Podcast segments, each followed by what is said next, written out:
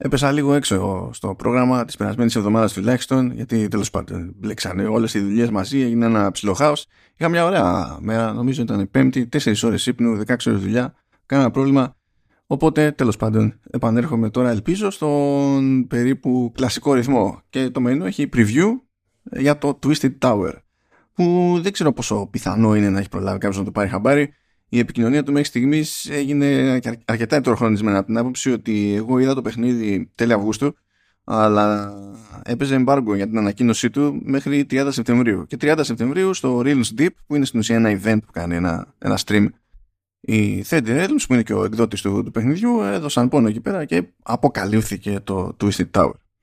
Τώρα το Twisted Tower υποτίθεται ότι είναι δουλειά κυρίως του Thomas Brass, ο οποίος έχει βγάλει άλλο ένα παιχνίδι μην τα απολογούμε τώρα από το 2017 και κάθεται και τώρα και δίνει πόνο για το Twisted Rocket. Ήταν ο ίδιος λοιπόν στη σχετική παρουσίαση και συζήτηση ε, μαζί με έναν συνεργάτη. Μου λέει ότι η ομάδα όλη και όλοι είναι τρία άτομα τουλάχιστον στην παρούσα. Θα δούμε παρακάτω. Ο τίτλος σίγουρα ετοιμάζεται για PC και από εκεί και πέρα βλέπουμε. Ε, και το βλέπουμε είναι έτσι το theme της κουβέντας εκείνης γενικότερα διότι ναι μεν υπάρχει συγκεκριμένο concept το παιχνίδι ε, θα έχετε, μπορείτε να δείτε και το trailer που είναι σημειώσεις του, του επεισοδίου. Υπάρχει επίσημο product page και τα λοιπά από 3D Realms. Αλλά όταν τα συζητούσα τέλος πάντων εκεί πέρα τα πράγματα με τον Thomas Brass ε, κάποια πράγματα παραμένανε φλού δηλαδή υπήρχε συγκεκριμένη λογική στην αισθητική υπήρχε συγκεκριμένη κεντρική ιδέα αλλά ε, υπήρχαν ερωτηματικά σε κάποιες φάσεις ως προς το τι βολεύει ή δεν βολεύει, τι συμφέρει, τι δεν συμφέρει ή τι προτιμά τέλος πάντων περισσότερο ο καθένας. Οπότε ήταν και στη φάση που μάζευε γνώμες, ας πούμε. Λοιπόν, θέλω να καταγγείλω ότι ο Τόμας Πράς είπε διάφορα πράγματα τα οποία μου πλήγωσαν. Ένα ήταν ε, ότι ε, ο ίδιος λέει, ε, σε αντίθεση τέλος πάντων με ένα μάτσο ανθρώπους που ε, μεγάλωσαν με shooters του, της δεκαετίας του 90, εκείνος μεγάλωσε λέει με τα shooters της, δεκα, της πρώτης δεκαετίας του 2000, του 21ου αιώνα. Okay της δεκαετίας του 2000. Okay. Ε, και λέει μπλα μπλα Bioshock. Τέλος πάντων λες, οκ, okay, καταλάβαμε, συντονιστήκαμε κάπως. Μετά μου λέει, ε, γνωρίζεις τα Bioshock; Και είχα, ναι, ο, ε, νομίζω ότι δεν έκανα κρυμάτσα να γίνει τώρα, δεν πειράζει, προχωράμε. Ε, ε, το ρωτούσε αυτό ο άνθρωπος διότι ήθελε πίστερα να κάνει και τη συμπληρωματική ερώτηση αν, αν ξέρω το Charlie and the Chocolate Factory και Willy Wonka και τα λοιπά και ε, ναι, ναι, ναι, ωραία. Τώρα λοιπόν που τα πετάξαμε αυτά εδώ πέρα σου λέει φαντάσου ότι το Twisted Tower προσπαθεί να είναι κάτι σαν συνδυασμός των δύο. Οκέι. Okay. Προχωράμε. Λοιπόν και λέει ότι ο πρωταγωνιστής είναι ένας 18χρονος και υποτίθεται ότι κέρδισε ένα από τα 13 Velvet Tickets. Ναι καλησπέρα Willy Wonka, okay. ε, και έχει το περιθώριο να μπει στο λεγόμενο Twisted Tower. Αλλά αυτό είναι σε πλαίσιο περίπου τηλεπαιχνιδιού, ανταγωνιστικού τηλεπαιχνιδιού και το ζήτημα είναι να καταφέρει ο κάθε διαγωνιζόμενος να φτάσει όσο πιο μακριά μπορεί, να ανεβαίνει επίπεδο-επίπεδο μέχρι να φτάσει στην κορυφή του πύργου. Ο Mr. Twister είναι εκείνος που το έχει στήσει όλο αυτό το πράγμα, είναι λεφτάς, ε, υποτίθεται ότι έχει μια εταιρεία που φτιάχνει παιχνίδια. Ναι, καταλαβαίνετε. Οκέι. Okay. Και μέσα σε όλη αυτή τη, τη μάντρα υποτίθεται ότι ο πρωταγωνιστής θέλει με όλη αυτή την ιστορία και τα ε, κατορθώματα που ελπίζει να τον περιμένουν παρακάτω να εντυπωσιάσει και το κορίτσι. Οκέι, okay, λοιπόν, μέχρι τώρα καταλαβαίνουμε που κολλάει το Charlie and the Chocolate Factory. Μετά αρχίζει και έχει και άλλες εμπνεύσεις ο Thomas Brass και λέει «Ε, το παιχνίδι ξεκινάει σε ένα έτσι παρόμοιο στυλάκι με την αρχή του, του Half-Life». Και λες «Ε, συγκράτησου λίγο, συγκράτησου λίγο». Αν και από άποψη, τέλος πάντων, στη σήματος, της σκηνής και τα λοιπά, δεν είναι παράλογο αυτό που λέει, γιατί είδα κομμάτι από την αρχή του παιχνιδιού και μετά αρχίσαμε να πηγαίνουμε πέρα εδώ από όροφο σε όροφο. Ε, το, το, πού κολλάει όμως τελικά η όλη φάση με το, με τον Bioshock. Υποτίθεται λοιπόν ότι κάθε όροφος στον πύργο έχει μια συγκεκριμένη θεματική αλλά είναι μια στρεβλωμένη απόδοση της εκάστοτε θεματικής Και σε πολλές περιπτώσεις η θεματική αυτή παραπέμπει καθόλου τυχαία και σε κάποιες πραγματικές τέλος πάντων ε, ποσότητες, κάποια πραγματικά μεγέθη που γνωρίζουμε όλοι μας. Ας πούμε υπάρχει ε, ένα, ένα επίπεδο που στόχος του είναι να θυμίζει έτσι περίπου μια σαπίλα ξενοδοχειακή αλλά στο, στο ύφος τέλος πάντων των θεματικών ξενοδοχείων που είναι σαν και αυτά που βρίσκονται έξω από την Disneyland συνήθως. Καλά υπάρχει ένα πάντα και στην είσοδο, αλλά τα υπόλοιπα είναι, είναι λίγο, λίγο παρά έξω. Συν της άλλης είμαστε υποτίθεται στη, στη δεκαετία του 1920, οπότε όλα κάπως έτσι όπως αποδίδονται πρέπει να συνδέονται και με την αισθητική του τότε, να βγάζουν λίγο νόημα. Και τέλος πάντων υποτίθεται ότι τα διαφορετικά επίπεδα ε, χωρίζονται σε τετράδες. Η κάθε τετράδα είναι ένα κεφάλαιο ας πούμε της, της περιπέτειας. Αυτό το κεφάλαιο είναι που έχει πιο συγκεκριμένη θεματική και μετά σπάει στις διάφορες εκδοχές της ας πούμε ανά όροφο.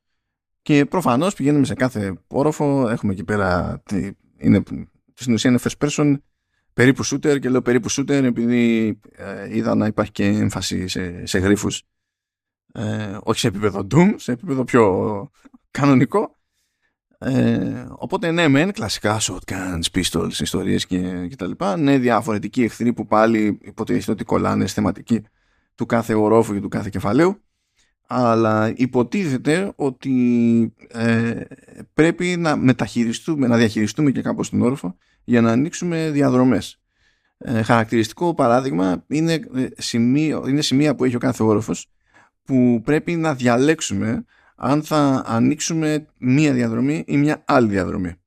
Πρώτα απ' όλα πρέπει να παλέψουμε για να καταφέρουμε να φτάσουμε στο, να, να έχουμε τη δυνατότητα ε, να το κάνουμε αυτό το πράγμα και η, η, επιλογή που θα κάνουμε αυτομάτως αποκλεί την εναλλακτική. Οπότε ο μόνος τρόπος να εξερευνήσουμε την άλλη πλευρά στην ουσία είναι να ξαναπαίξουμε το, το επίπεδο. Και αυτό φαντάζομαι είναι και ένας τρόπος να γαργαλάει το παιχνίδι των παίκτη ώστε να επανέλθει και να δοκιμάσει τέλος πάντων να κινηθεί κάπως αλλιώς. Τώρα στις θεματικές μου είπαν ότι μας περιμένει ε, ένα επίπεδο σε στυλάκι water ε, με, με γοργόνες κλπ. Απλά έτσι με στροφή προς το horror. Υποτίθεται μας περιμένει και κάτι σαν Haunting Mansion που είναι και αυτό τέλος πάντων στανταράκι θεματική και πάλι συνδέεται, υπάρχει τέτοια ατραξιόν υποτίθεται και σε Disneyland την έχει δει λίγο, λίγο έτσι. Θέλει, θέλει να, να πιάνει από διάφορες μπαντές ε, κάτι από Disney και να το, να το πειράζει ώστε να το κάνει πιο χώρο. Οπότε έχουμε κεφάλαια και επίπεδα παύλα ορόφους με συγκεκριμένη αισθητική και θεματική ποιου ποιου πηγαίνουμε και ανοίγουμε διαδρομές. Okay. Αυτό δεν είναι το μόνο κομμάτι όμως γιατί υποτίθεται ότι θα έχουμε το περιθώριο σε κάποιες περιπτώσεις να μεταμορφώσουμε το επίπεδο και αυτό επίσης αλλάζει τον τρόπο με τον οποίο μπορούμε να κινηθούμε.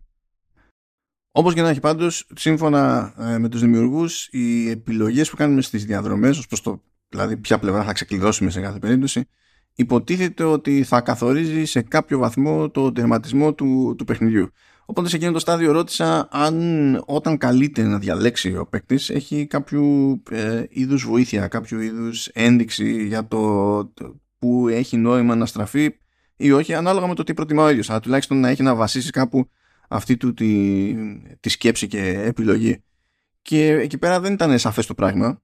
Ε, και μου είπαν οι άνθρωποι τέλος πάντων ότι το ψάχνουν λίγο ακόμα για το πώς θα το επικοινωνούν αυτό, πόσο θα το επικοινωνούν αυτό και ποιο θα είναι το κίνητρο σε κάθε περίπτωση για να τραβήξουν τον παίκτη προς τη μία ή στην άλλη πλευρά. Και μιας και το παιχνίδι σε εκείνη τη φάση ήταν λέει, γύρω στο 30 με 40% έτοιμο από άψη περιεχομένου, οπότε έχουμε αρκετό δρόμο μπροστά μας ακόμα. Ήταν φλού ακόμη το κατά πόσο ε, αυτή η, η, η, υποβοήθηση, δηλαδή το, που θα, το, το στήριγμα που θα έχει ο παίκτης τέλος πάντων για να κάνει τις επιλογές του θα είναι story ή όχι.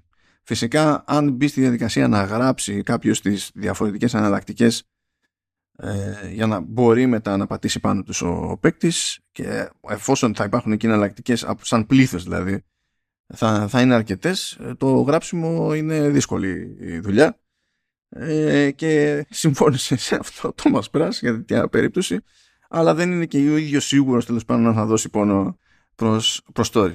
Για την ιστορία με ρώτησε τι θα προτιμούσα. Εγώ του λέω με το μυαλό που κουβαλάω θα προτιμούσα story. Αλλά ξέρω, είναι πιο δύσκολο να γίνει έτσι. Οπότε, up to you. Και ο ίδιος θέλει να μπλέξει με story, αλλά εντάξει τώρα, όταν είναι τρία άτομα, ωραία, έστω ότι παρακάτω παίρνουν και άλλα άτομα. Ωραία, έχουν και μια κάποια στήριξη από publisher. Αυτό δεν πάει να πει ότι μπορούν να κάνουν ό,τι να είναι. Πάντως σίγουρα θα υπάρχουν πληροφορίες για τον κόσμο γύρω μας και θα, εντάξει, αυτές θα μοιράζονται στον παίκτη με τον κλασικό τρόπο. Θα πρέπει να βρίσκει σημειώματα εδώ, να ψάχνει, ξέρω εγώ, σιρτάρια, να τσεκάρει, λέει, πίνακες κτλ. Και, και όλα αυτά υποτίθεται ότι θα φτιάχνουν ένα κλίμα και θα δίνουν έτσι κάπως πιο έμεσα ή άμεσα, ανάλογα με την περίπτωση, κάποιο είδους πληροφορία. Ε, πάντως η δομή του, του παιχνιδιού είναι τέτοια ε, με το εξής σκεπτικό. Ο Brass δεν κάνει κέφι τα, το procedural generation στα, στα παιχνίδια. Έτσι λέει, λοιπόν. Ε, ούτε εγώ είμαι φαν.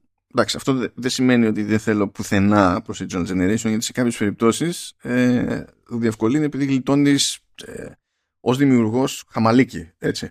Είναι, δηλαδή το procedural generation δεν είναι ενός είδους. Ε, έχουμε όλους τους χώρους του παιχνιδιού. Φτιάχνουμε μερικά building blocks και αφήνουμε το παιχνίδι μετά και φτιάχνει επίπεδα στον αυτόματο.